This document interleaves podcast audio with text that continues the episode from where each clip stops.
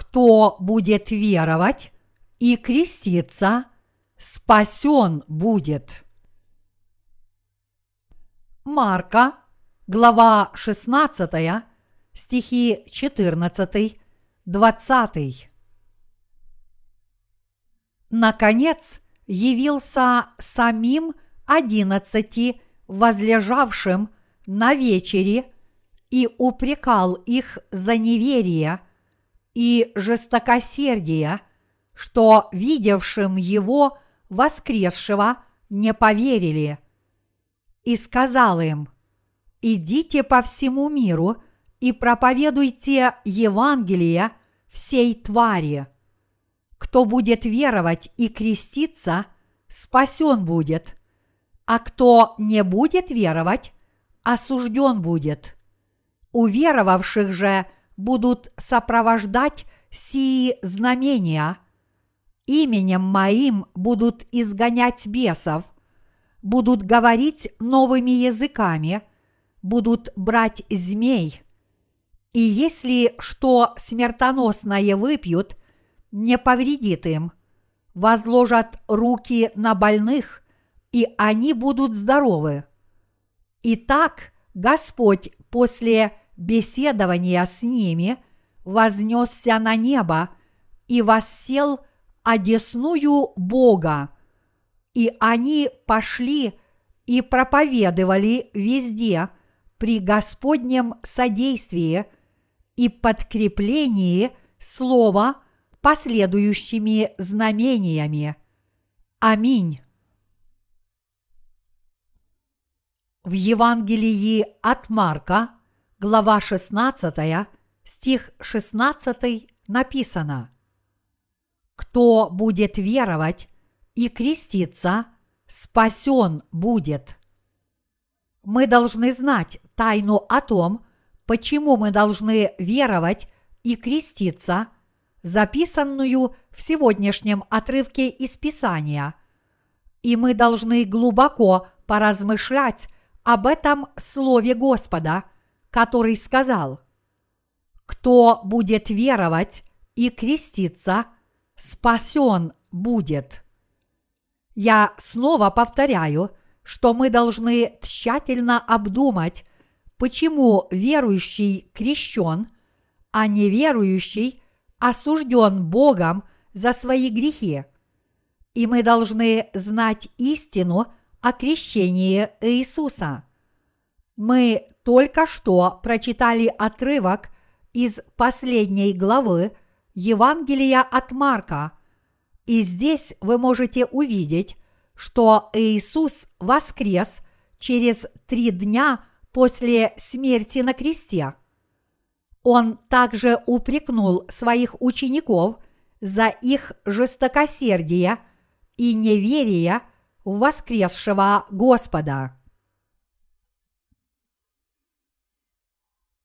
Прежде всего, мы должны уверовать в то, что Иисус воскрес из мертвых. Наш Господь был крещен Иоанном Крестителем, умер на кресте и воскрес. Мы верим, что Господь воскрес. Мы можем надеяться на новую жизнь, только если мы верим, что Господь воскрес из мертвых. Но мы не можем даже заниматься Божьим делом, если мы не верим, что Господь воскрес. Поэтому мы можем жить духовной жизнью веры, только если мы твердо убеждены в том, что Господь воскрес. Это надежда на новую жизнь, а именно на то, что хотя наша плоть однажды умрет, наши умершие тела и души снова оживут, получат вечную жизнь, а затем будут вечно пребывать в Царстве Небесном. Поскольку мы верим, что мы тоже воскреснем, мы никогда не перестанем жить духовной жизнью, несмотря ни на какие трудности, и даже под угрозой смерти. Поэтому мы должны быть твердо убеждены в воскресении Господа. Если бы Господь остался мертвым после распятия на кресте, на что мы могли бы надеяться? Если бы это произошло, у нас не было бы никакой надежды. Он воскрес, чтобы снова вернуть нас к жизни. В этом мире есть много известных гробниц, и некоторые из них являются очень большими. Вы, наверное, знаете, насколько велики гробницы царей вашей страны. Возможно, вы видели по телевизору изумительную гробницу китайского императора Цинь. Какими богатствами и славой, должно быть, обладал этот император Цинь при своей жизни, коль скоро его гробница так огромна и великолепна.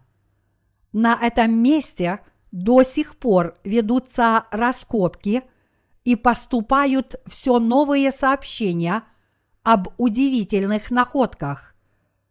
Пирамиды в Гизе так огромны, что мы просто поражаемся, когда о них узнаем. Однако, какими бы огромными ни были эти гробницы, те, кто в них захоронены, уже мертвы.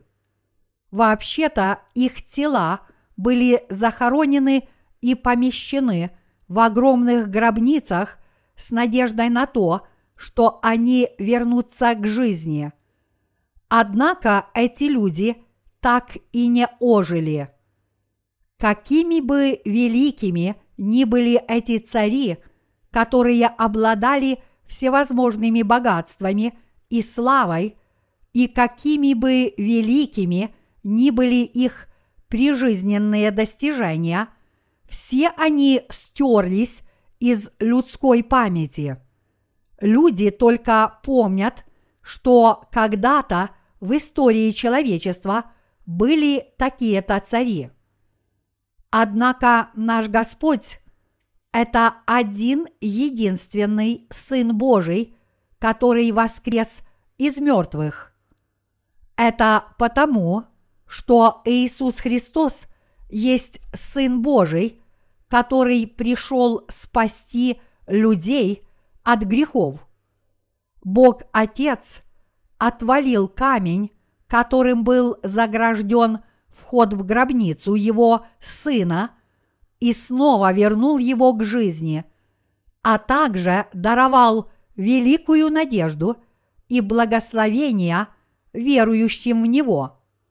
Иисус воскрес, чтобы вернуть нас, верующих, от смерти в жизнь. И поэтому, если мы верим в Господа как в Спасителя, мы должны верить в тот факт, что мы получили прощение грехов, уверовав в Евангелие воды и духа. Но мы должны верить также и в воскресение. Проповедуйте Евангелие воды и духа по всему миру. Господь сказал: «Идите по всему миру и проповедуйте Евангелие всей твари». Господь повелел своим ученикам, которые получили прощение грехов, идти по всему миру и проповедовать Евангелие всем людям. Но масштабы действий современных христиан очень невелики. Большинство служителей считают, что они добились больших успехов в своем служении, если только они построили несколько красивых церковных зданий и основали несколько филиалов своей церкви. Они думают, что они с легкостью исполняют волю Божью, а также считают себя очень преданными служителями Господа, если только они достигли вышеупомянутых целей. Однако Слово Божье ничего подобного не говорит. Господь сказал: «Идите по всему миру и проповедуйте Евангелие всей твари». Такова воля Божья, чтобы мы шли в этот мир и проповедовали Евангелие каждому творению. Чтобы до конца исполнить волю Господа, мы не должны довольствоваться расширением местной церкви, но идти по всему миру и проповедовать Евангелие каждому творению. Только тогда мы посмеем сказать, что мы преданно исполняли волю Божью. Иначе говоря, когда мы проповедуем Евангелие, Бог считает лучшим и более прекрасным делом, если мы проповедуем Евангелие иностранцам, которые не верят в Иисуса должным образом, а не расширяем нашу собственную церковь.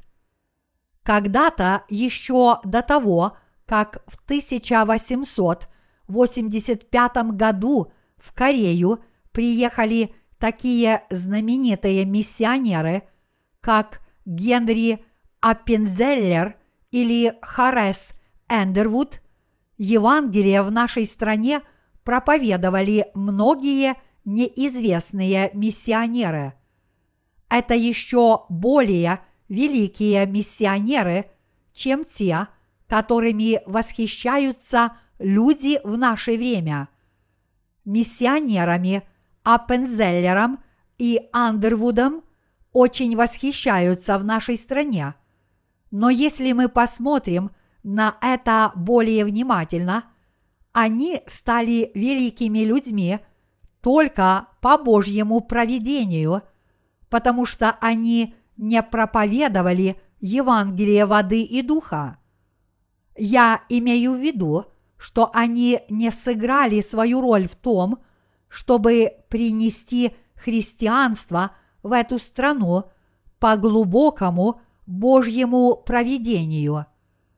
Они были посланцами методистской и пресвитерианской церквей из Соединенных Штатов.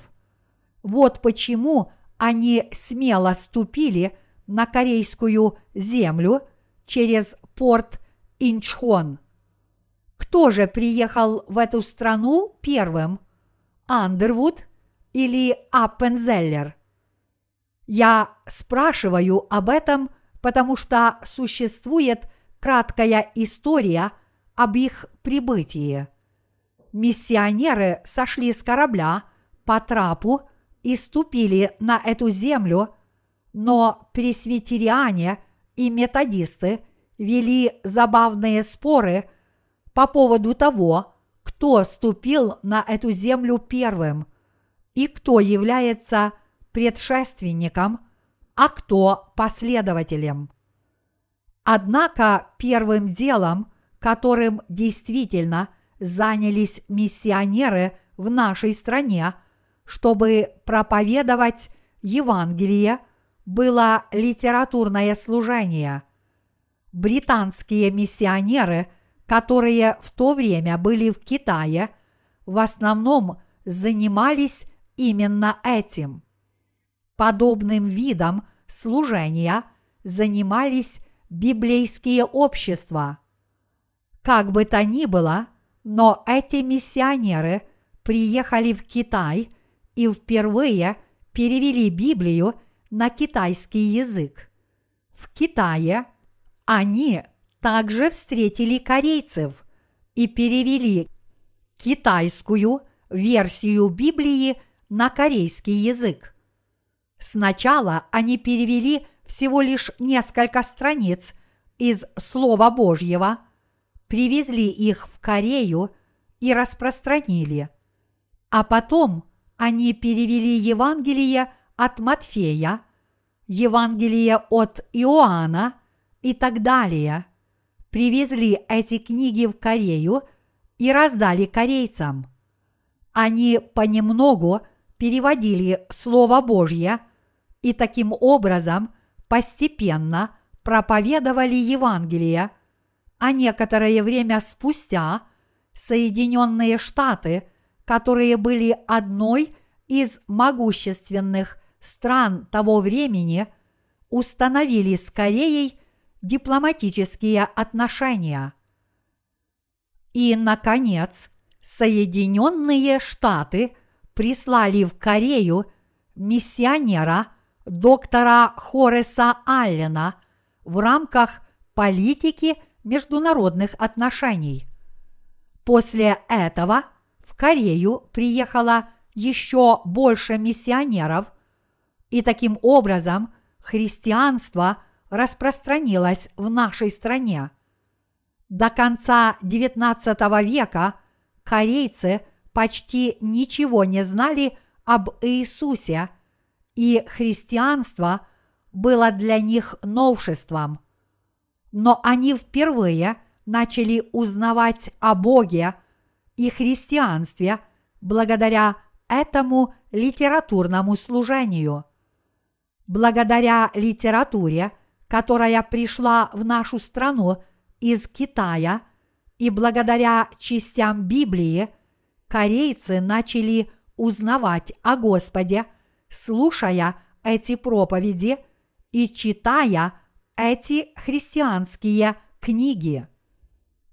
Конечно, поначалу только корейские дворяне и ученые, которые изучали китайскую классическую литературу, могли читать Библию и принимать Слово Божье. В прежние времена все корейские дворяне изучали конфуцианство по китайским иероглифам, а простой народ не умел ни читать, ни писать. Но христианская литература того времени постепенно переходила на корейское письмо хангыль, и поэтому каждый кореец мог свободно читать и понимать Библию и христианские книги.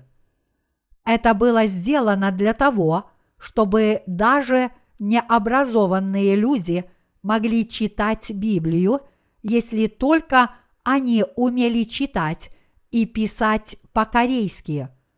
Вот как христианство распространилось и стало господствующей религией в Корее. Наш Господь повелел верующим идти по всему миру и проповедовать Евангелие, и я верю, что такова истинная воля Божья.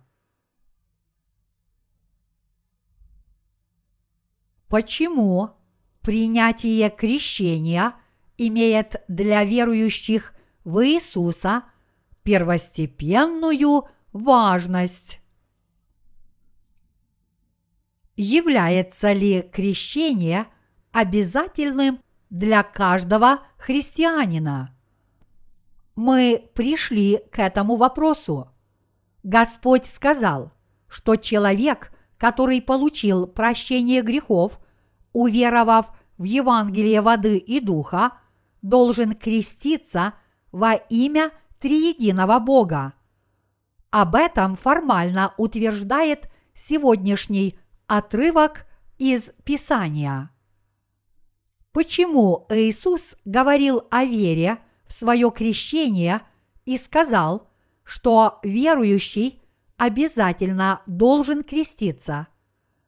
Это потому, что Иисус взял все наши грехи на себя посредством крещения, которое Он принял от Иоанна Крестителя, когда пришел, чтобы даровать нам прощение грехов. Иисус смог быть распятым на кресте и пролить свою кровь вместо нас, потому что Он взял на себя все наши грехи, приняв крещение от Иоанна Крестителя. Поэтому верующие в Евангелие воды и духа, которое является правдой Господней, должны креститься по этой вере. Кровь Иисуса и Его смерть на кресте – это наказание за наши грехи и расплата за них. Крест – это орудие смертной казни после осуждения за эти грехи, а не место омовения от них. На этом орудии казни мы должны заплатить за свои грехи, искупив их ценой своей жизни. Именно поэтому наш Господь вынужден был взять на себя все наши грехи до единого посредством крещения, которое Он принял от Иоанна Крестителя, и понести наказание за эти грехи вместо нас согласно справедливому закону, который гласит: «Око за око и зуб за зуб». Поэтому Иисус принял крещение и умер на кресте. Крест Иисуса имеет большое значение, но мы принимаем крещение веры, всецело веруя в то, что грехи мира были переданы Иисусу, когда Он принял крещение от Иоанна Крестителя. Это потому, что Иисус изгладил все наши грехи посредством своего крещения. Поэтому Господь сказал: «Кто будет веровать и креститься, спасен будет, а кто не будет веровать, осужден будет». Так может ли человек получить прощение своих грехов, не веруя в то, что Иисус действительно взял все грехи на себя, приняв крещение от Иоанна Крестителя? Некоторые люди говорят, что человек может получить прощение грехов, даже не веруя в крещение Иисуса. Однако Священное Писание говорит, что человек не может получить прощение грехов, не веруя в крещение Иисуса. В Писании Господь ясно говорит, что нет спасения тому, кто не родился свыше от воды и духа. Почему? Всякий, верующий в крещение, которое Иисус принял от Иоанна Крестителя, спасется от всех своих грехов, но тот, кто не верит в Евангелие воды и духа, не сможет получить прощение своих грехов. То, что человек осужден Господом, означает, что в его сердце есть грехи.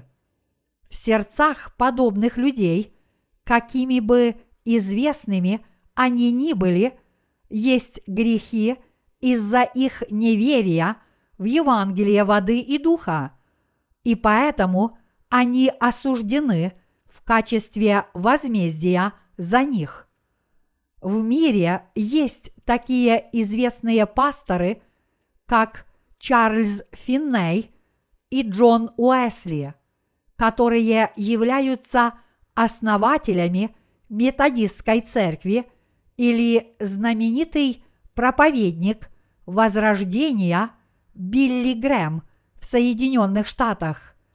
Они действительно умело проповедуют, чтобы каждый человек мог их услышать. Когда эти проповедники говорят о своей жизненной философии, это производит впечатление на всех людей, и на бедных, и на богатых. Даже ученые думают: «О, то, что он говорит, действительно соответствует законам природы, когда слушают эти их проповеди. Читая свои проповеди, эти проповедники всегда производят впечатление на своих слушателей.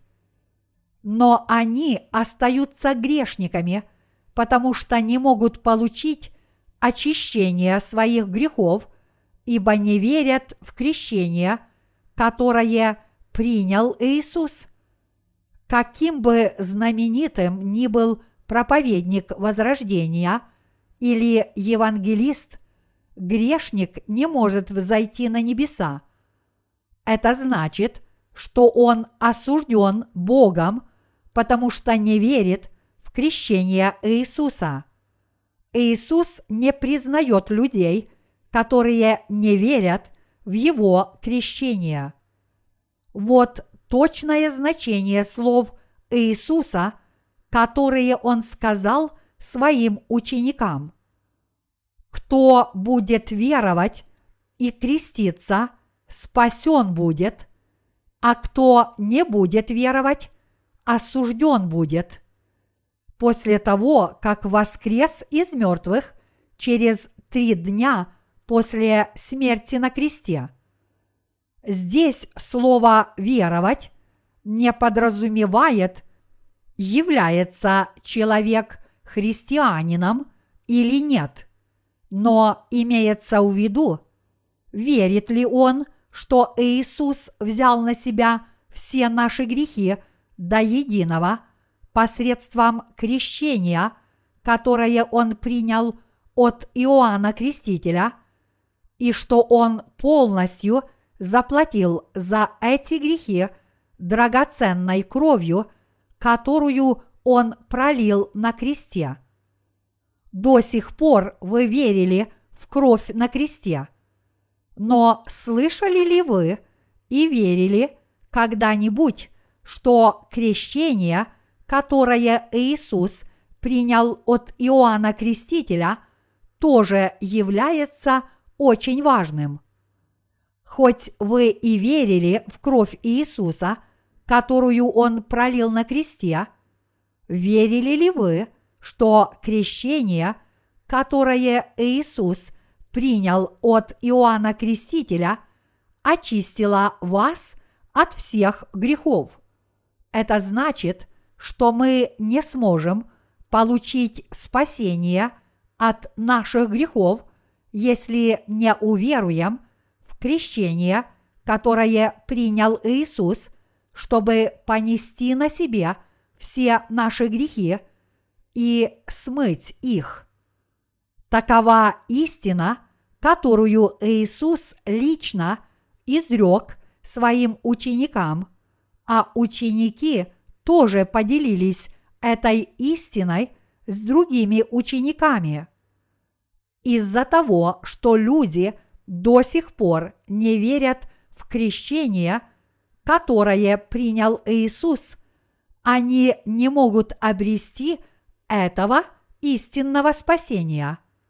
Если мы внимательно и без предубеждений послушаем проповеди этих проповедников, которые не верят в крещение Иисуса, то поймем, что каждому грешному христианину грозит только осуждение за грехи. Если нам повстречаются люди, которым нравятся эти проповеди, мы увидим, что в их сердцах до сих пор есть грехи. Подобные проповеди звучат для людских ушей как сладкая мелодия, но человек не может получить прощение грехов благодаря этим проповедям, потому что в сердцах подобных проповедников нет Евангелия воды и духа. Таким образом, существует огромное различие между проповедью рожденного свыше человека, который знает о крещении Иисуса и всем сердцем в него верит, и проповедью человека, который в это не верит. Святой Дух пребывает в сердце того, кто верит в крещение, которое принял Иисус, и в Его кровь на кресте, как в свое спасение. Существует огромное различие между тем проповедником, который имеет в своем сердце Святого Духа, и тем, который его не имеет. Даже если они читают одинаковые проповеди на основании одного и того же отрывка их Писания, человек, в сердце которого пребывает Святой Дух, проповедует Евангелие воды и духа, а его слушатели, которые верят в крещение Иисуса, понимают истину из этой проповеди. Проповедь рожденного свыше проповедника понимают все рожденные свыше слушатели. Однако, как бы просто и четко не проповедовал человек, который не имеет в своем сердце Святого Духа, его слушатели не смогут от этого родиться свыше. Грешный христианин никак не сможет обрести истинную веру в Евангелие воды и духа, слушая проповеди какого-либо нерожденного свыше проповедника, потому что оба они до сих пор не получили прощения грехов. Существует огромное различие между силой веры этих двух проповедников. Мы бы получили ясный ответ, если бы задали следующий вопрос: будем ли мы осуждены за свои грехи, если не уверуем в крещение, которое принял Иисус, что было необходимо для очищения наших грехов? Те, кто не верят в этот факт, будут осуждены в качестве возмездия за свои грехи. Люди, не верующие в крещение, которое принял Иисус, тоже утверждают, что верят в Иисуса, но Господь хочет видеть, что в сердцах верующих нет грехов, а не то, что они верят в Иисуса. Поэтому Господь смотрит на грехи человека и говорит, что он грешник.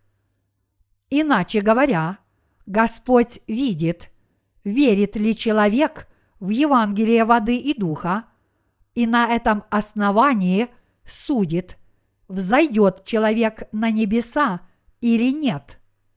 Господь проверяет, действительно ли верующий человек ныне верует в Евангелие воды и духа, и тогда судит об этом человеке.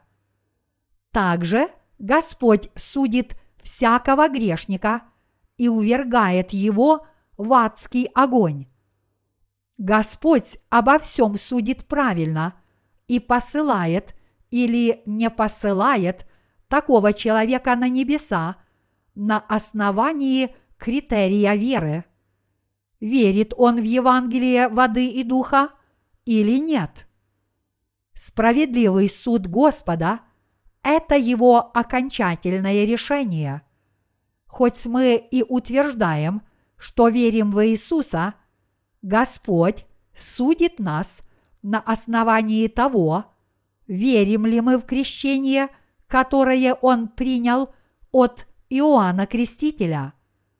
Господь судит нас и назначает нам вечный удел на основании того, имеем ли мы в своих сердцах Святого Духа, веруя в Евангелие воды и духа. Господь судит людей на основании того, верят ли они в Евангелие воды и духа, которое он исполнил. Если человек не верит в эту истину, он должен быть осужден, а затем увергнут в ад. А теперь мы можем задать следующий вопрос. Какова взаимосвязь между верой в крещение Иисуса и пребыванием Святого Духа в сердце человека? Ответ таков, что эти два понятия связаны между собой не случайно. Верующие в одну только кровь Иисуса не имеют в своих сердцах Святого Духа, потому что у них есть грехи. С другой стороны, верующие в крещение, которое Иисус принял от Иоанна Крестителя, и в кровь на кресте, имеют Святого Духа в своих сердцах, потому что они получили прощение всех своих грехов верой. Верующий в крещение, которое Иисус принял от Иоанна Крестителя, то есть человек, который верит, что Иисус взял на себя все грехи человечества, когда был крещен Иоанном Крестителем, имеет в своем сердце Святого Духа, потому что он получил прощение грехов в своем сердце верой. Поэтому существует прямая взаимосвязь между пребыванием Святого Духа и верой в крещение, которое Иисус принял от Иоанна Крестителя. Вот почему мы должны придавать этому слову о крещении Иисуса большое значение. Неверующий в крещение Иисуса является грешником еще и потому, что Святой Дух не может пребывать в сердце подобного человека. Почему? Потому что в его сердце по-прежнему есть грехи.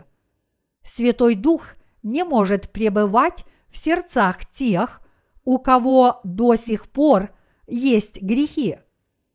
Таким образом, в сердце подобного человека, очевидно, есть грехи, которые он совершает, независимо от того, верит он в Иисуса как в своего Спасителя или нет, и независимо от того, как твердо он верит, что Иисус умер на кресте за его грехи.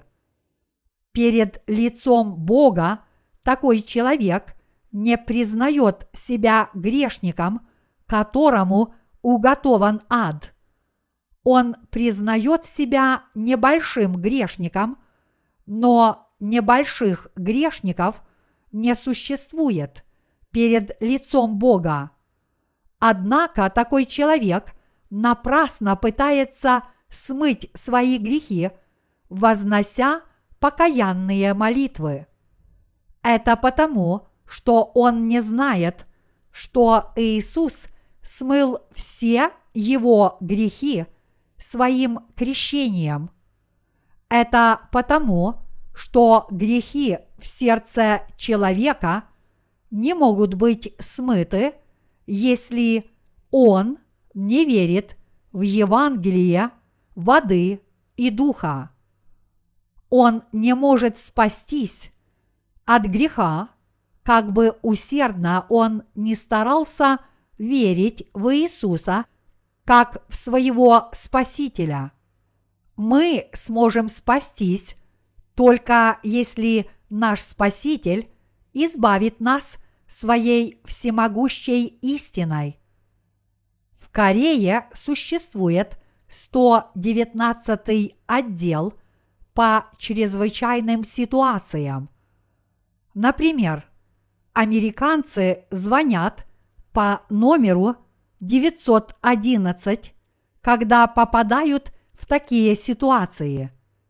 Из-за природного явления Эль-Ниньо, которое стало причиной стремительных аномальных изменений климата по всему миру, многие люди в одних частях мира умирают от сильной жары, а в других страдают от небывалых наводнений, а еще в других частях они гибнут от ужасных штормов и ураганов, которые уничтожают все подряд, в том числе дома и автомобили, губят людей и домашний скот, а сильные порывы ветра и неудержимые потоки воды уничтожают личное имущество, здания и материальные ценности.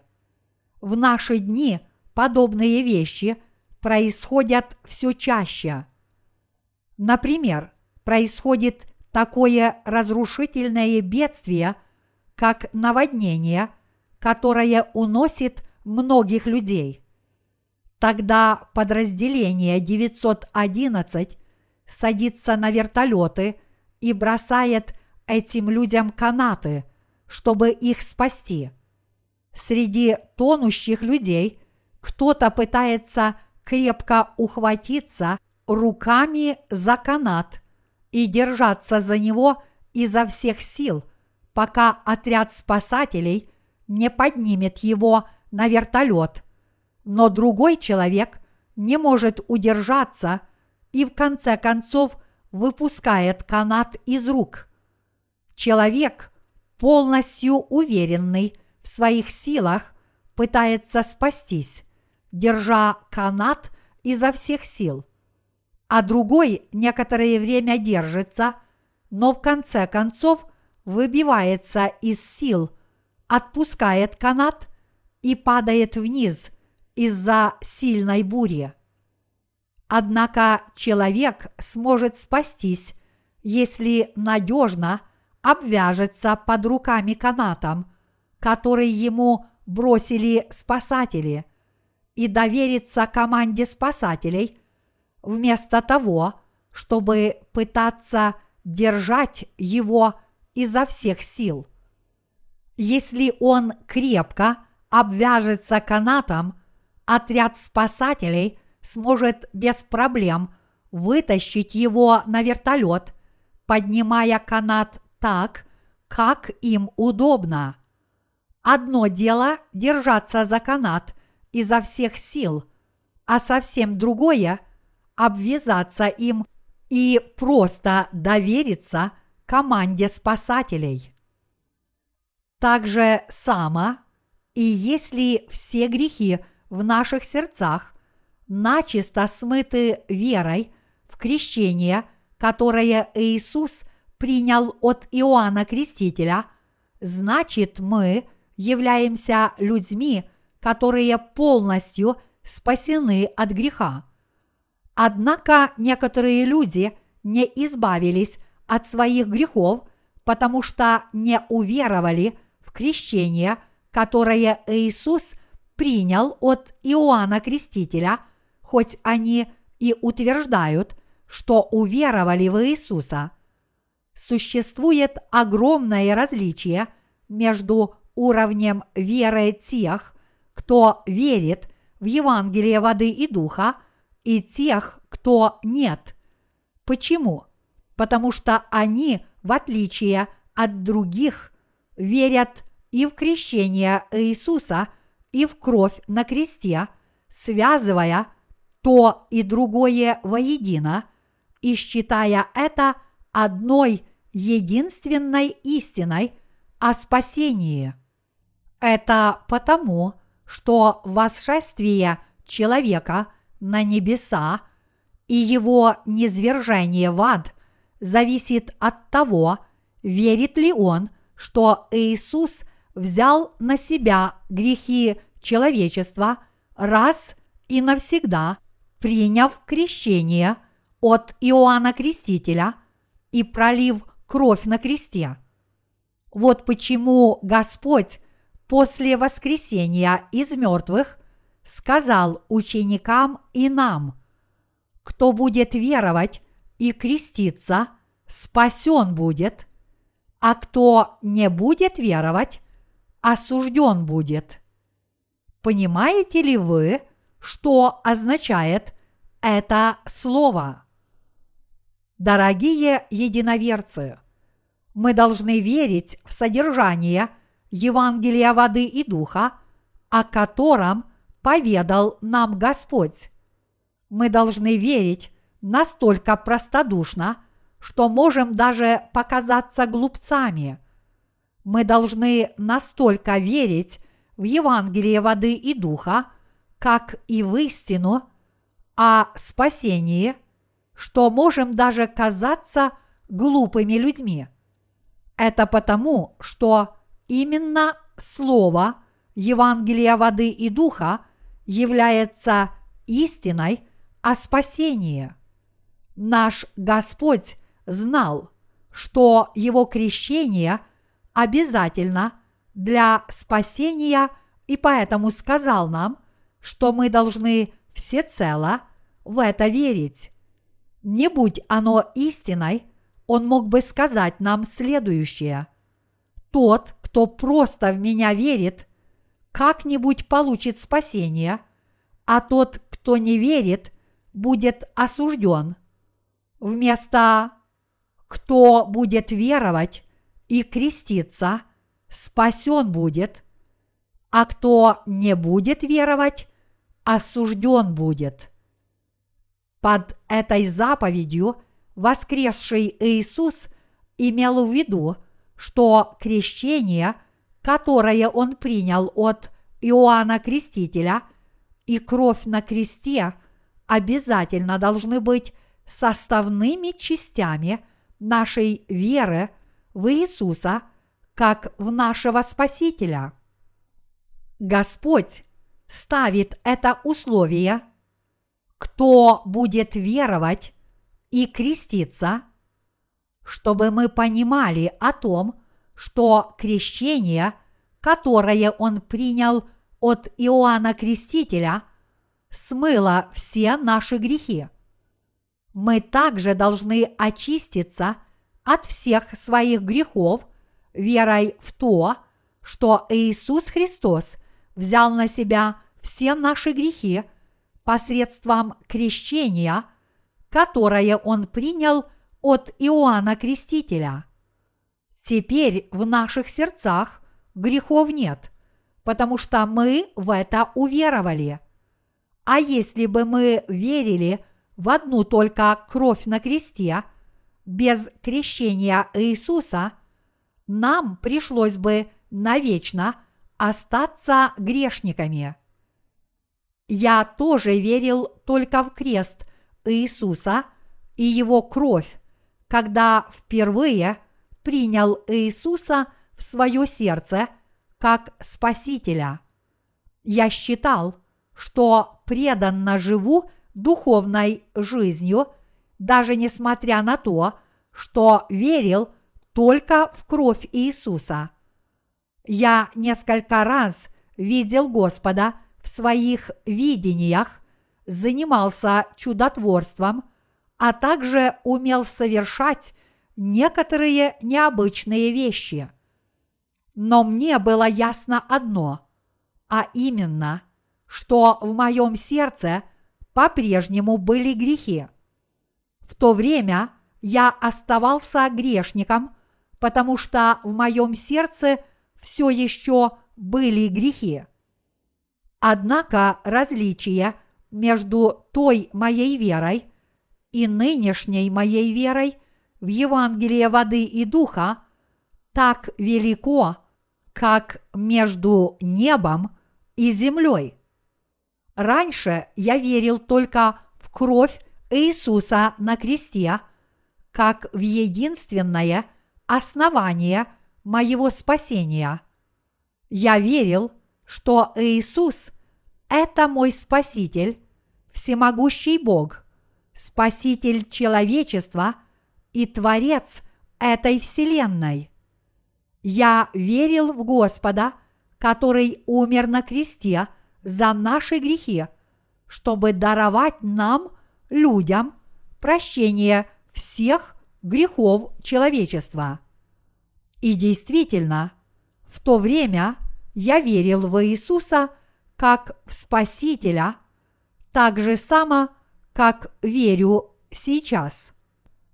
Однако грехи, которые я совершал, отнюдь не были искуплены и по-прежнему оставались в моем сердце, когда я верил в одну только драгоценную кровь, которую Иисус пролил на кресте, и всякий раз, когда я возносил покаянные молитвы, мне казалось, что эти грехи смыты, но, несмотря ни на что, грехи, которые были записаны в моем сердце, оставались в нем до конца.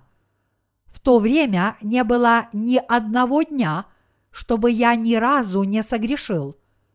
Даже несмотря на то, что я по утрам искренне верил в Иисуса, я попадал в ловушку греха и грешил в сердце своем, когда совершал какой-то проступок днем, и я не мог ни на миг освободиться от своих грехов, несмотря на то, что каждый день возносил покаянные молитвы. Оглядываясь в прошлое, я даже не знал, что иду прямо в ад, потому что не осознавал, что в моем сердце есть грехи. Тогда я считал себя небольшим грешником. Но, поняв, что такое закон, то есть узнав, насколько строгими являются слово и закон Бога, я осознал, насколько тяжкими были мои грехи, и понял, что грехи, которые я совершил, так и остались в моем сердце неискупленными, как бы усердно я не возносил покаянные молитвы изо дня в день. Я ужасно мучился из-за грехов в своем сердце в течение первых десяти лет моей христианской жизни. Однако со мной произошло великое духовное преображение. По своей милости Бог ознакомил меня с Евангелием крещения Иисуса и Его крови на кресте, и я понял, что это мое спасение. Одним из этих изменений было то, что из моего сердца полностью исчезли грехи, а также то, что я обрел в своем сердце Святого Духа, тогда как раньше его в моем сердце не было. Наибольшей радостью для меня является то, что все мои грехи были полностью и начисто смыты верой в Евангелие воды и духа. Хотя я такой несовершенный человек, всегда склонный к греху, и у меня так много недостатков, я остаюсь чистым и праведным человеком без единого греха, потому что Господь уже изгладил все мои грехи и даровал мне полное прощение грехов только потому, что я не отвергаю ни крещение Иисуса, ни кровь на кресте, и только потому, что я верю в это слово с благодарным сердцем, а не отрицаю его. Имею ли я Святого Духа, зависит от того, верю ли я в слово о крещении Иисуса и крови на кресте. Поэтому мы с вами тщательно об этом размышляем и снова спрашиваем себя, действительно ли мы родились свыше. Человек, который не верит в крещение Иисуса, должен спросить себя, является ли он нечестивым в глазах Господа и будет ли он осужден за свои грехи.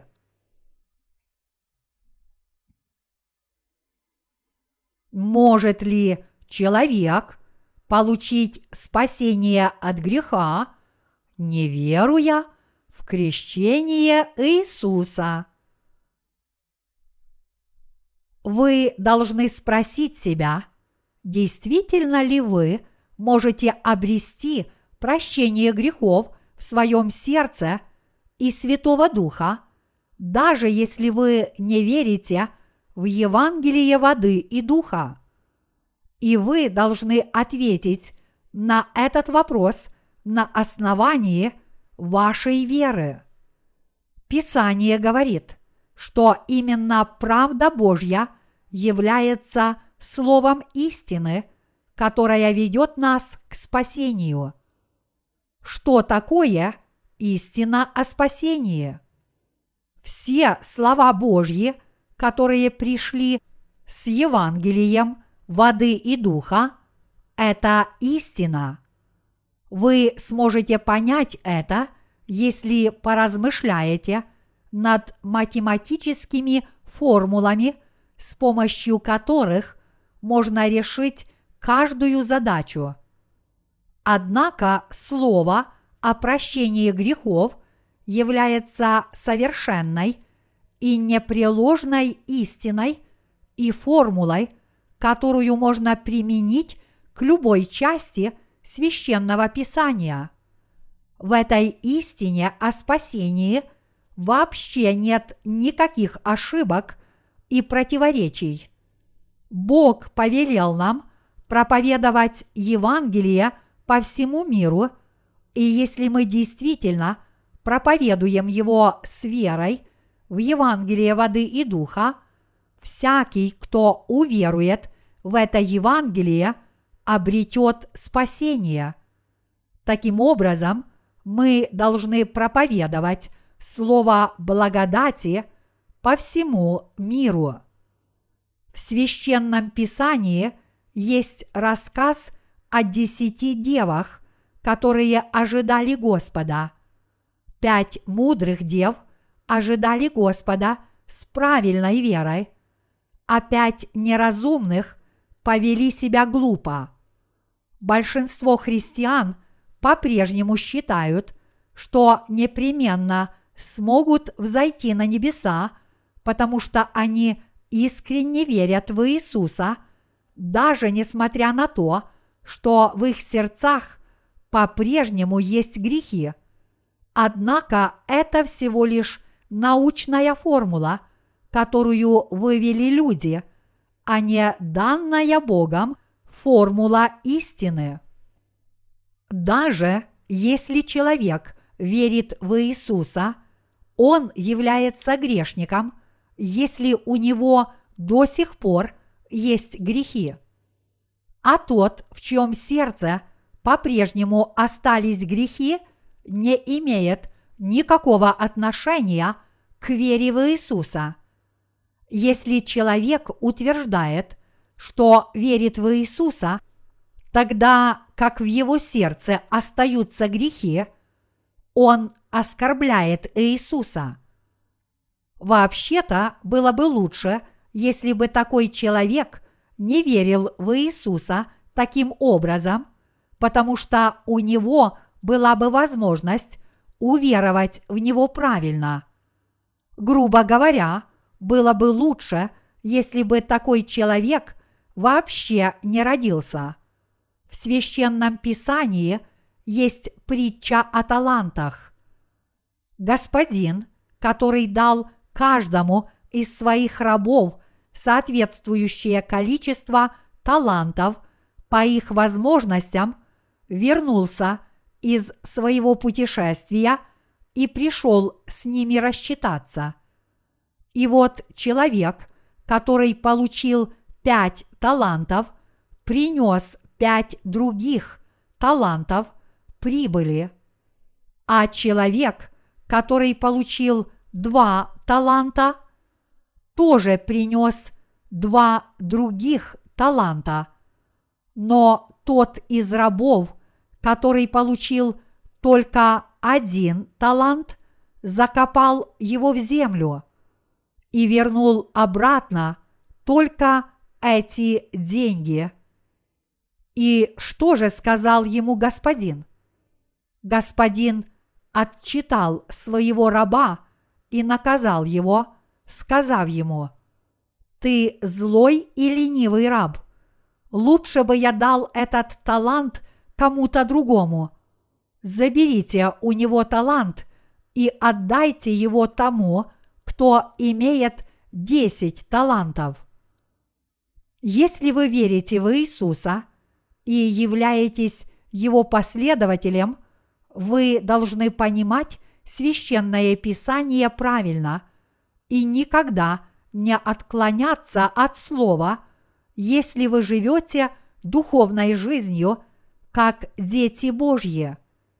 Бесполезно утверждать, что вы верите в Господа, независимо от того, что говорит слово Священного Писания.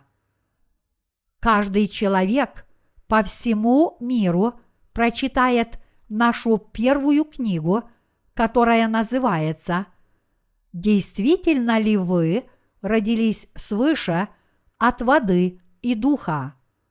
и осознает: «Это же замечательно! Вот как я получу прощение своих грехов». Однако, даже если они чего-то не поймут до конца из нашего первого тома, я прошу их внимательно прочитать наш второй том. Они хотя бы смогут понять, что их вера является ложной, если они, читая второй том наших христианских книг, глубоко поразмышляют над тем, почему Господь сказал так-то и так-то. И они поймут, что в христианском богословии современного мира действительно существует много лжеучений. Поэтому многие люди со всего мира посетят наш веб-сайт и свяжутся с нашей церковью, чтобы получить ответы на многие свои религиозные вопросы. Каждый, кто прочитает одну из наших книг, уже не скажет нечто подобное. Вы сможете спастись, если как-нибудь уверуете в Иисуса.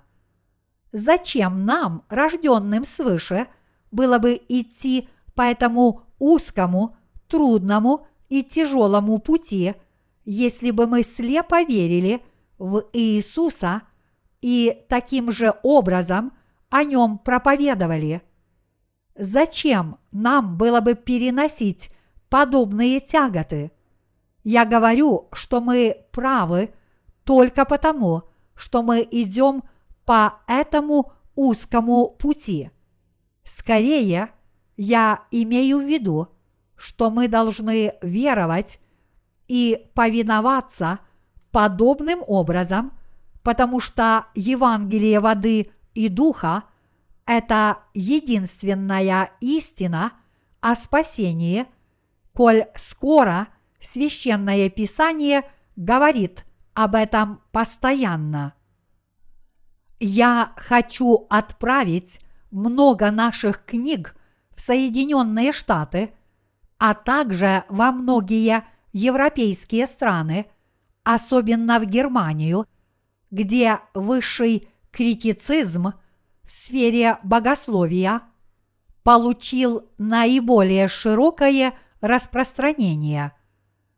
Сколько бы времени не посвящали христиане изучению богословия, они не смогут спастись от грехов, потому что не смогут от них очиститься, если не уверуют в Евангелие воды и духа. Поскольку они верят напрасно, хоть и утверждают, что верят в Иисуса, они смогут окончательно и полностью спастись от грехов и таким образом получить дар Святого Духа и быть признаны чадами Божьими, только если они всецело уверуют в крещение Иисуса и Его искупительную кровь на кресте. Дело Святого Духа совершается через таких святых.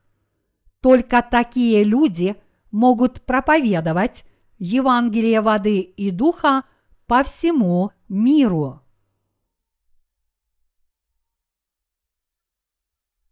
Какой властью наделены люди, которые получили прощение грехов? А теперь давайте посмотрим слово из Евангелия от Марка, глава шестнадцатая, с семнадцатого стиха. «Уверовавших же будут сопровождать сии знамения. Именем моим будут изгонять бесов, будут говорить новыми языками, будут брать змей, и если что смертоносное выпьют, не повредит им, возложат руки на больных, и они будут здоровы». Что здесь написано? «Уверовавших же будут сопровождать сии знамения». А далее: «Именем моим будут изгонять бесов, будут говорить новыми языками, будут брать змей, и если что смертельное выпьют, не повредит им, возложат руки на больных, и они будут здоровы». Истолковывая этот стих с человеческой точки зрения, большинство христиан считают, что те, кто обрели Святого Духа, имеют власть творить такие чудеса. Поэтому они пытаются судить о своей вере и испытывать ее на основании чудес, которые совершаются видимым образом. Возможно, вы тоже так считаете. Однако давайте рассмотрим этот отрывок внимательно. Он говорит, что подобные знамения будут сопровождать верующих, и что они будут изгонять бесов его именем, говорить новыми языками и брать в руки змей, а если выпьют что-нибудь смертоносное, это не причинит им никакого вреда. Господь говорил об этом в духовном смысле. Подобная власть будет дана только истинно верующим. Давайте рассмотрим это еще раз. Написано: «Именем моим будут изгонять бесов». Это означает, что истинно верующие в Евангелие воды и духа действительно наделены такой властью. Этой властью поделился с нами Иисус Христос, как и написано: «Дана мне всякая власть на небе и на земле». Матфея, глава двадцать восьмая, стих восемнадцатый. Во-первых, мы действительно можем изгнать бесов, если твердо скажем: «Я повелеваю тебе, сатана, во имя Иисуса Христа, прочь от меня, сатана, дьявол». Во-вторых, Господь сказал, что тот, кто уверует, будет говорить новыми языками. Дорогие единоверцы, мы, верующие в Евангелие воды и духа, говорим на языке Царства Небесного.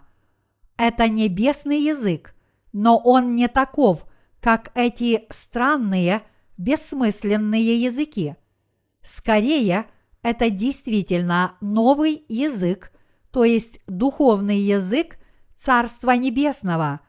Хотя мы проповедуем истинное послание на таком же языке, как и прежде, он стал новым языком для тех, кто его слышит. Когда мы проповедуем Евангелие воды и духа, люди, которые слышат его, говорят: «Я впервые услышал об этом Евангелии. Это что-то новое». И это правда. Мы говорим Слово Божье, которое сошло с небес. Человек, который родился свыше, уверовав в Евангелие воды и духа, говорит слова небесного происхождения, и все слова, которые он говорит, являются правдой. Это не слова мира сего. Верующий человек говорит слова Божьи и слова небесного Евангелия, и даже если он говорит об этом на том же самом корейском языке, он говорит на новом языке, языке Царства Небесного. В-третьих, Господь сказал: «Будут брать змей, и если что смертоносное выпьют, не повредит им, возложат руки на больных, и они будут здоровы». Что произойдет, если вы это сделаете буквально? Вы сразу же попадете в больницу. Многие люди попали в больницу после такого глупого испытания своей веры. Было много нелепых случаев в связи с этим отрывком из Писания. Некий проповедник Возрождения однажды сказал на собрании Возрождения, что даже если верующий возьмет в руки змей и выпьет что-либо смертоносное, это не причинит ему вреда. И вот некие люди, живущие в сельской местности, пошли на такие собрания и услышали такие нелепые учения.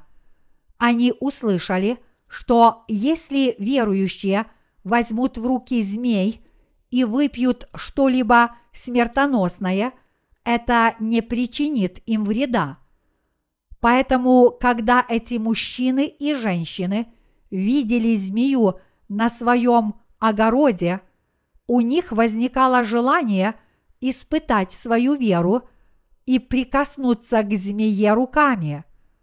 Обычно змея пытается уползти, когда к ней приближается человек. Но ядовитые змеи так просто не уползают, потому что у них есть смертельный яд. Некоторые хотят испытать свою веру таким способом, берут в руки змею и говорят: «Господь сказал, что если мы будем брать в руки змей и выпьем что-то смертоносное, это нам не повредит, и я действительно верю в Слово Господа». Так ты веришь в это слово? Да, верю. Тогда давай, возьми ее в руки. И вот человек положил на землю свою Библию, подошел к ядовитой змее и схватил ее за хвост с молитвой: «Я верую, верую, Господи». Потом он на миг об этом задумался и понял, что не может сказать змее: «Сатана, прочь от меня», потому что эта змея не настоящий сатана. А говорить «змей, прочь от меня» тоже глупо. Но, тем не менее, он схватил змею, считая, что она его не укусит, потому что он верит в Господа. Также он подумал: «Мне никогда не будет причинен вред. Я ни в коем случае не умру». Позвольте мне показать мою веру. Я покажу своим соседям, что я действительно верю в Иисуса». И попытался пройтись по деревне со змеей в руках. Но рука его стала опухать от укуса змеи. И тогда он подумал: «Ой, что происходит? Меня знобит?» И пошел домой. Как вы думаете, что в конце концов произошло с этим человеком? Он умер, как только пришел домой. Наверное, вы думаете, что подобных людей не бывает. Но их и правда много.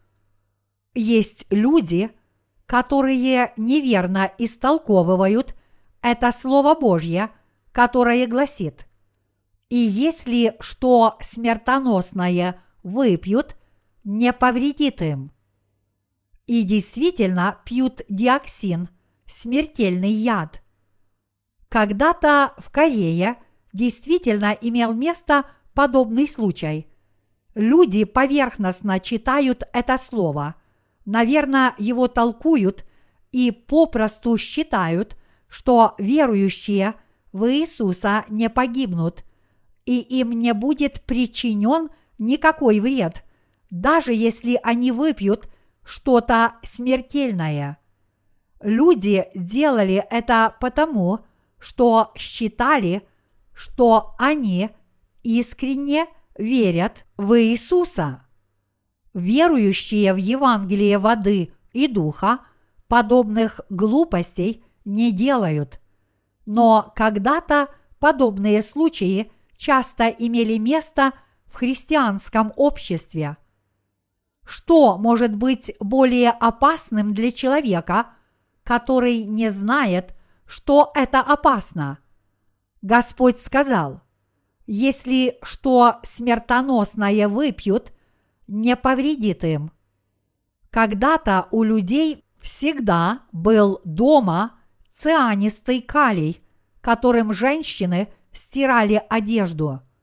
Вы знаете, что такое цианистый калий, не так ли? Это вид щелока, который использовали для удаления пятен или других загрязнений на брюках, если они не отстирывались, но это же смертельный яд. Однако некоторые корейцы выпивали этот яд, считая, что они крепко верят в Слово Божье. В некоторой степени корейцы очень наивны в своей душе. Произошло бы что-то очень ужасное, если бы еще в детстве я услышал это слово и понял его неправильно. Писание говорит, что я не умру, даже если выпью что-то смертоносное. Так умер бы я или нет, если бы выпил что-то ядовитое, например, какой-то сельскохозяйственный химикат. Я мог бы просто сказать: «Я верую», и выпить его, считая, что я не умру. Именно из моего рта пошла бы пена, но я бы все равно говорил: «Я не умру». А в конце концов я бы воскликнул: «О, нет! Пожалуйста, помогите! Я умираю!» Как вы думаете, что произошло бы? Я бы умер из-за того, что выпил слишком много яда. Подобные вещи имели место очень часто.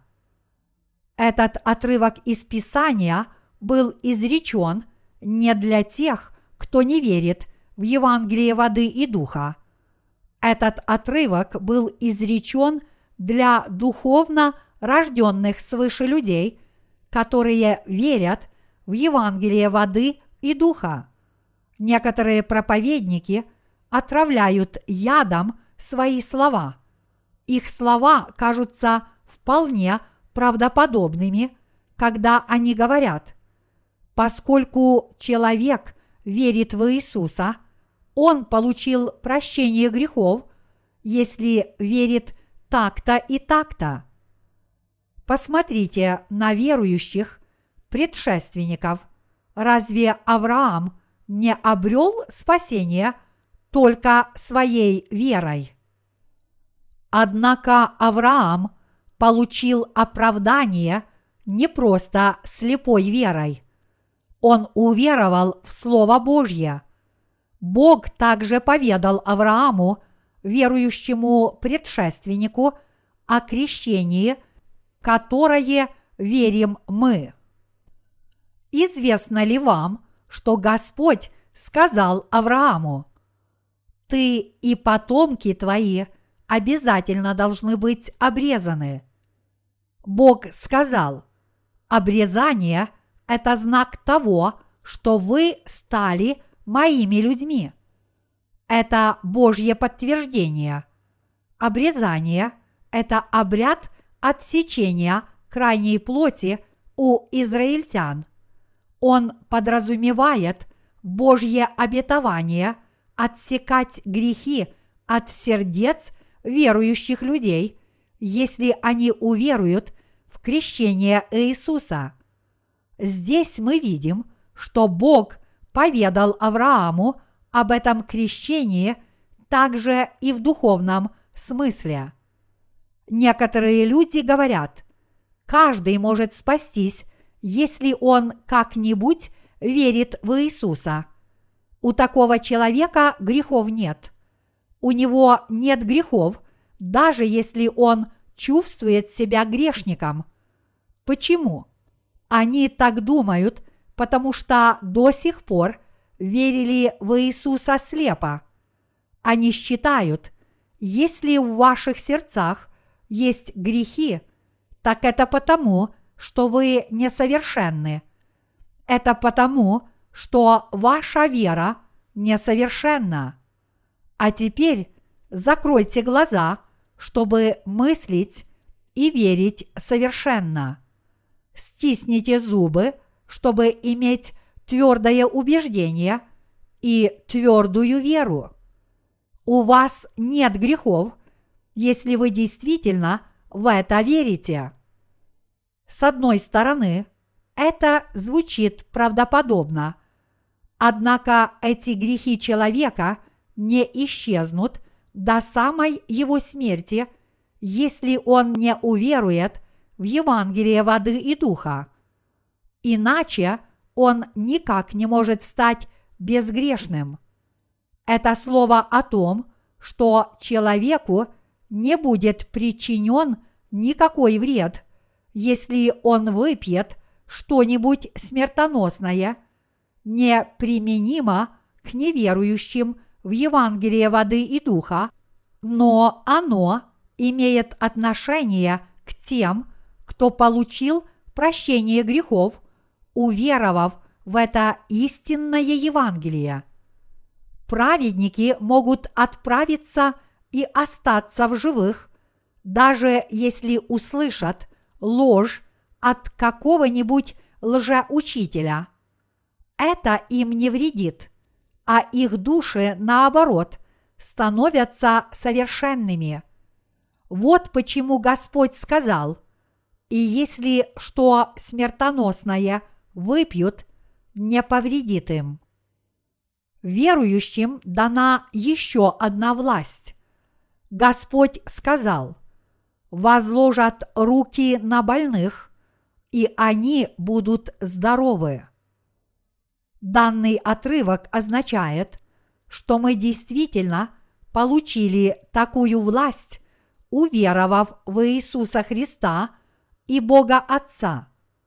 Также он означает, что мы должны пользоваться этой властью, если нужно засвидетельствовать об удивительной власти Господа. Занимаясь делом Божьим, вы часто оказываетесь в таком положении, когда вам нужно использовать целительную силу. Вы должны пользоваться этой силой по необходимости. Однако вы не должны использовать эту силу для изгнания бесов или чтобы каждый день бормотать «ша-ла-ла-ла», утверждая, что вы говорите новыми языками, или испытывать свою веру, ежедневно подвергая себя укусам ядовитых змей, а затем, оставаясь невредимыми и хвастаясь, что вы обладаете великой верой, или каждый день навещать больных людей, возлагая на них руки и молясь за них.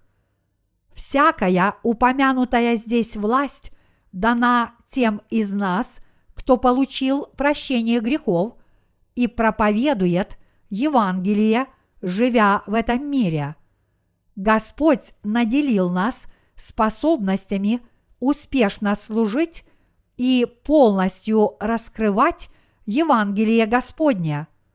Дорогие единоверцы, вы должны жить с этой верой и действовать в этом направлении.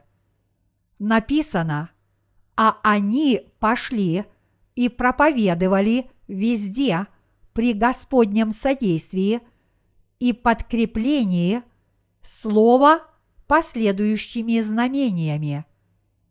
Дорогие единоверцы, нашей основной обязанностью является проповедование Слова Божьего. И если это необходимо, мы во время проповедования евангельского слова о воде и духе сначала изгоняем бесов из бесноватых людей, а затем насыщаем их Словом Божьим, проповедуя его. Писание говорит, что подобные дела действительно имели место, когда ученики проповедовали Слово Евангелия. Он говорит, что Господь дал им эту удивительную власть. Мы действительно говорим этим новым языком Царства Небесного.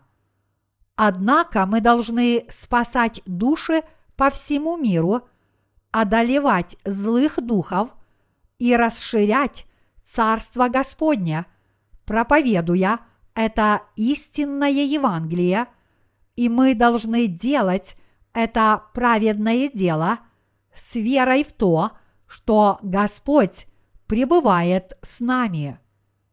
Дорогие единоверцы, верите ли вы, что Господь пришел в этот мир и очистил нас от всех грехов своим крещением, а также спас нас, приняв смерть на кресте? И верите ли вы, что вы обрели спасение, уверовав в крещение Иисуса? Это истинное Евангелие не является учением нашего сообщества. Мы – деноминация Иисуса. Это означает, что мы должны верить именно так, как сказал Иисус. Господь сказал: «Огонь пришел я низвести на землю, и как желал бы, чтобы он уже возгорелся». Луки, глава двенадцатая, стих сорок девятый. Было бы замечательно, если бы ярко разгорелся огонь, но Господь очень разочарован тем, что он плохо горит. И даже я глубоко разочарован. Очень многие люди в этом мире, и христиане, и нехристиане, не верят правильно, но вместо этого верят так, как им заблагорассудится, без Евангелия об этом крещении Иисуса и его крови на кресте, которое спасло нас полностью. Они слепо верят во множество нелепых учений с закрытой Библией.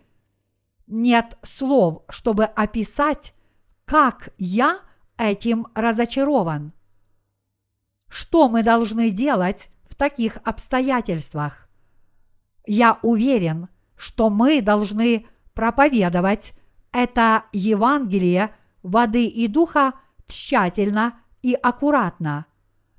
Вместо того, чтобы думать, что проповедь Евангелия воды и духа по всему миру идет замечательно, мы должны иметь в виду, что мы делаем только первые шаги и только начинаем проповедовать Евангелие.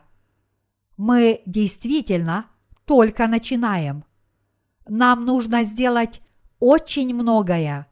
Мы должны проповедовать истинное и совершенное Евангелие и христианам, и нехристианам, и придет время, когда мы вынуждены будем использовать данную нам Богом власть, когда у нас наступят тяжелые времена.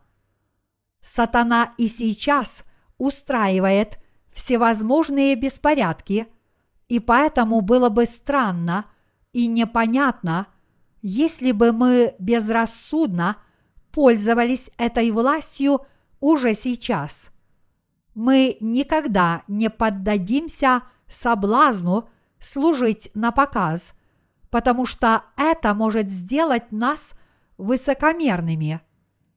Вместо этого мы должны постепенно проповедовать Евангелие по всему миру в этом году и в последующие годы, пока нам позволяет Господь. Сказано, что Господь действовал вместе с учениками, когда они пошли повсюду с проповедью Евангелия. Господь свидетельствовал, что Его Слово является истинным, доказывая это сопровождающими знамениями.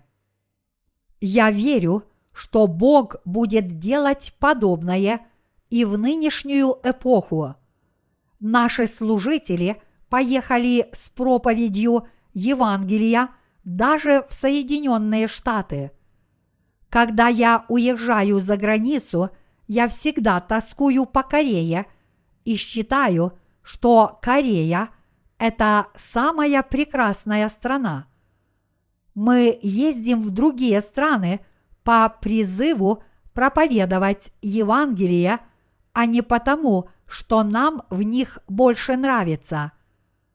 Каким бы замечательным ни было это дело, все обстоит не так хорошо, как мы думаем. Даже несмотря на прекрасную обстановку, служители, которые работают в Соединенных Штатах, все равно завидуют служителям, которые работают в корейской церкви. Это действительно так, но есть много людских душ, которым мы должны проповедовать Евангелие. И действительно, чтобы посеянное нами семя взошло, мы должны решить много проблем, помогать друг другу и надеяться друг на друга, чтобы церковь росла и расширялась как можно больше. Иначе она не вырастет так быстро, как мы хотим, если мы ничего не будем делать. Служители, которые едут за рубеж, действительно испытывают одиночество и различные трудности. Так что для них это нормальное человеческое желание уподобиться тамошним людям и по возможности жить, как они, если те не уверуют в Евангелие воды и духа и не будут верить в одно и то же. Как бы то ни было, единственное, что смогут сделать наши миссионеры, это сохранить свою веру и тщательно посеять семена веры, как повелел Господь в Священном Писании, хотя может показаться, что для этого понадобится много времени. И тогда по всему миру очень быстро созреют плоды Евангелия. Распространение Евангелия идет со скоростью улитки, потому что люди начинают евангельское служение слишком поспешно, только призывая всех людей уверовать в Иисуса, чтобы они могли взойти на небеса, а затем спешат построить церковное здание, а также как можно скорее набрать работников и направить их в разные места. Мы не должны делать дело Божье так поспешно. Когда мы проповедуем Евангелие Господня, мы должны точно его излагать, не пропуская ничего. Мы всегда должны молиться о служении за рубежом и поддерживать это служение с верой. С точки зрения людей этого мира может показаться, что мы совершили великое дело. Однако с Божьей точки зрения мы не сделали ничего особенного. Напротив, мы только начали делать первые шаги. Мы еще не совершили ничего значительного.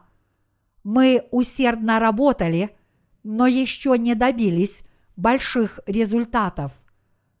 Мир огромен, и нужно проделать много духовной работы.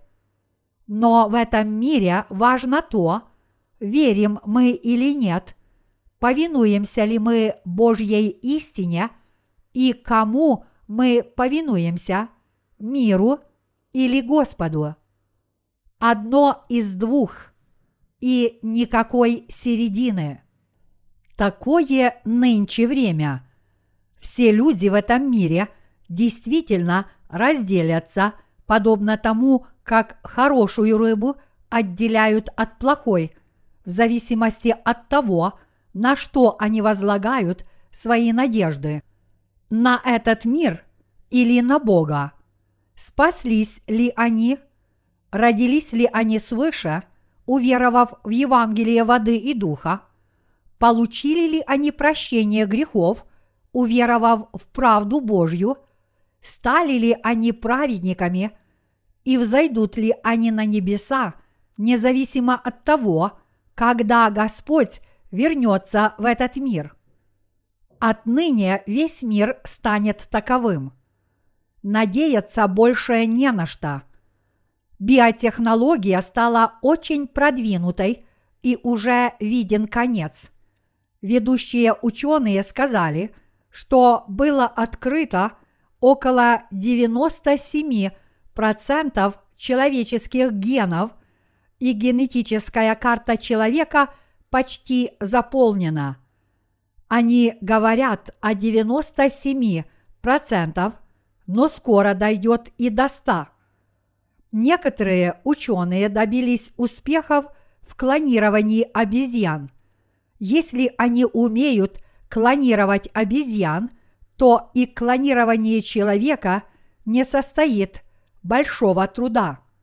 Хотя они проводили опыты на животных, а не на людях, результатом их великих достижений может стать и клонирование человека, потому что они уже очень много достигли в сфере технологии клонирования.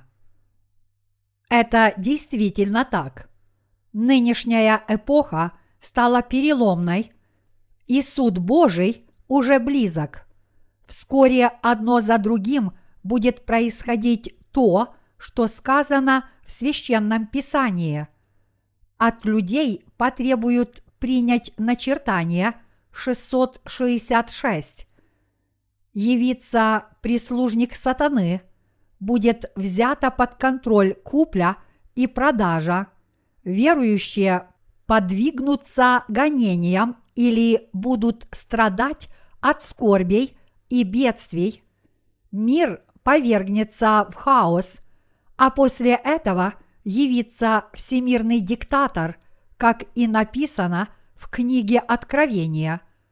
Все это произойдет очень скоро. Так что мы являемся последними участниками состязания в проповеди Евангелия. Мы приняли эстафетную палочку как последние участники состязания. Великие праотцы веры, такие как апостол Петр, Павел или Иоанн, взяли эстафетную палочку как первые участники состязания. А люди, которые услышали Евангелие от апостолов, были вторыми участниками. Мы называем их апостольскими отцами. Они тоже передали эстафетную палочку следующим участникам состязания, и мы называем третьих участников состязания отцами церкви. Однако многие из этих отцов церкви переломили эстафетную палочку пополам вскоре после того, как ее получили. Одним из них был Ориген, который переводил Священное Писание. Это были слабые вожди, которые подошли к своему делу безответственно. А затем, в триста тринадцатом году от Рождества Христова, произошло решающее историческое событие. Был издан Миланский эдикт, и с того времени началась эпоха Средневековья. И ложное Евангелие дошло вплоть до наших дней. Но в эти последние времена Бог возобновил состязание истинного Евангелия. Он поручил нам дело проповедования Евангелия воды и духа. Поэтому мы теперь взяли последнюю эстафетную палочку. Таким образом, мы являемся последними участниками состязания, которые проповедуют это истинное Евангелие по всему миру.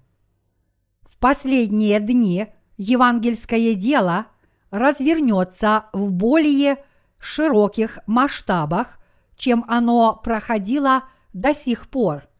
В последние дни Евангелие будет проповедано большему количеству людей, чем оно было проповедано до сих пор, и в последние дни спасется большее количество людских душ, чем это было до сих пор. А именно поэтому мы должны много потрудиться. И мы должны об этом знать. Поэтому мы должны усердно и постоянно проповедовать Евангелие людям этого мира, пока это еще возможно. Несмотря на то, что семена Евангелия не дают хороших всходов в каждой стране, они рано или поздно прорастут, если мы будем удобрять и возделывать землю и усердно на ней трудиться.